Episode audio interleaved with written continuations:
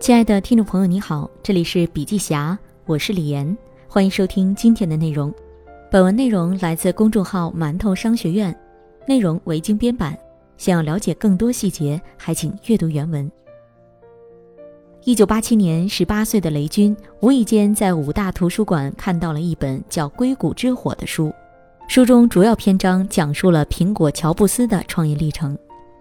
看完之后，雷军沿着武大操场的四百米跑道走了一圈又一圈，他很激动，同时在思考自己能不能像乔布斯一样办一家世界一流的公司，塑造与众不同的人生。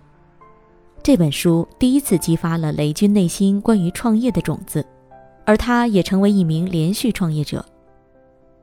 金山软件、卓越网、小米，从业三十年，雷军已经手握两家上市公司。在二零二零年，小米不但实现营收两千四百五十九亿元，其智能手机业务还重回全球前三。虽成绩在前，雷军的创业之路还在继续。不久前，小米要造车的消息刷遍了全网，雷军宣布最后一次创业，愿押上人生全部声誉，为小米汽车而战。所有的成功都并非偶然。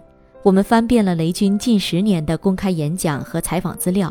整理出雷军关于人才管理、创业、企业经营、产品理念、创办小米以及个人成长的干货和思考。前人之见，后人之师，希望每个看到的人都能有所获益。关于人才和管理，雷军认为找人不是三顾茅庐，是三十次顾茅庐。如果找不到人，首先应该反思一下，找人在自己的时间表里占了多大的比重。此外，大多数创业者找到人以后，又会面临一个新问题，就是如何留住人。对于这个问题，雷军认为需要做好以下四点：打造利益共同体，将培养真正落到实处；用人要懂得包容，要能取信于团队。雷军认为自己最核心的管理思想其实是不要过度管理一个创业公司。在摸索简化管理的这条路上，我总结了三点。第一，找到志同道合的人才是最核心的事情。不需要管理的人有三大特质：能力、责任心、自驱力。第二，简单机械的 KPI 制度不可行，真正的 KPI 应该和企业的使命和价值观紧密相连。第三，坚持扁平化，在相对平等的氛围里面，每一个业务单元都具备非常强的主动性。关于创业，雷军认为所有成功的企业。其实都是机遇造就的。每一个创业者不要把自己当企业家看，要把自己当阿猫阿狗看。我觉得创业真心不是人干的事情。如果我们没有阿猫阿狗的决心，就不要来创业。第三，创业心态的本质是什么？就是要做自己觉得酷的产品，就是要享受这个过程。无论有多少困难，无论有多少问题，我们都要享受这个过程。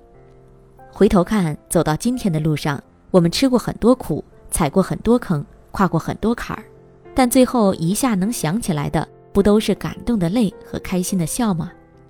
没有任何一个成功是不冒风险的，只有直面风险，豁出去干，才有机会成功。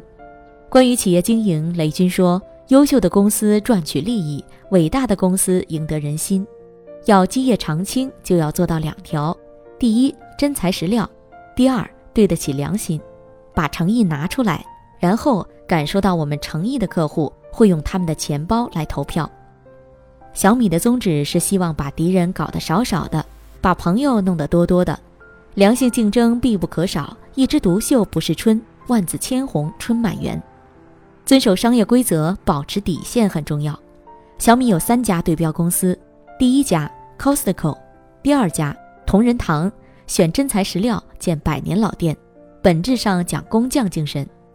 第三家海底捞，学口碑，把市场营销全部干掉。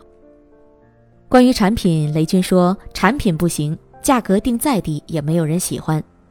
性价比不是战术，性价比是一种价值观，性价比是一种商业模式，性价比是一种核心能力，背后是对效率的极致追求和死磕自己的决心。”这里面还有两条重要的内涵：第一条，极致的效率；第二条，严于律己，死磕自己。关于个人成长，第一要有梦想，第二要设定 step by step 的努力的目标，要制定阶段性的目标，不要着急。第三就是要重视机遇的重要性。我觉得很聪明的一些同学都觉得聪明加勤奋天下无敌，其实仅有聪明和勤奋是远远不够的。怎么把握时代的机遇，怎么在大方向上正确，这点也非常关键。雷军相信世界会默默奖赏勤奋厚道的人。好了，今天的内容分享就到这里，感谢您的收听。亲爱的听众朋友，听了今天的分享，您有什么感受呢？您可以在评论区留言，有什么意见或建议，也可以告诉我们。同时，笔记侠分享在各大音频平台，喜马拉雅、懒人听书、蜻蜓、乐听、三十六课、荔枝等都有发布，搜索“笔记侠”即可关注。感谢您的支持。笔记侠商业合作包括深度专访、品牌传播、线下沙龙合作，请联系位置上：幺七六三幺八八。幺九五七幺七六三幺八八幺九五七。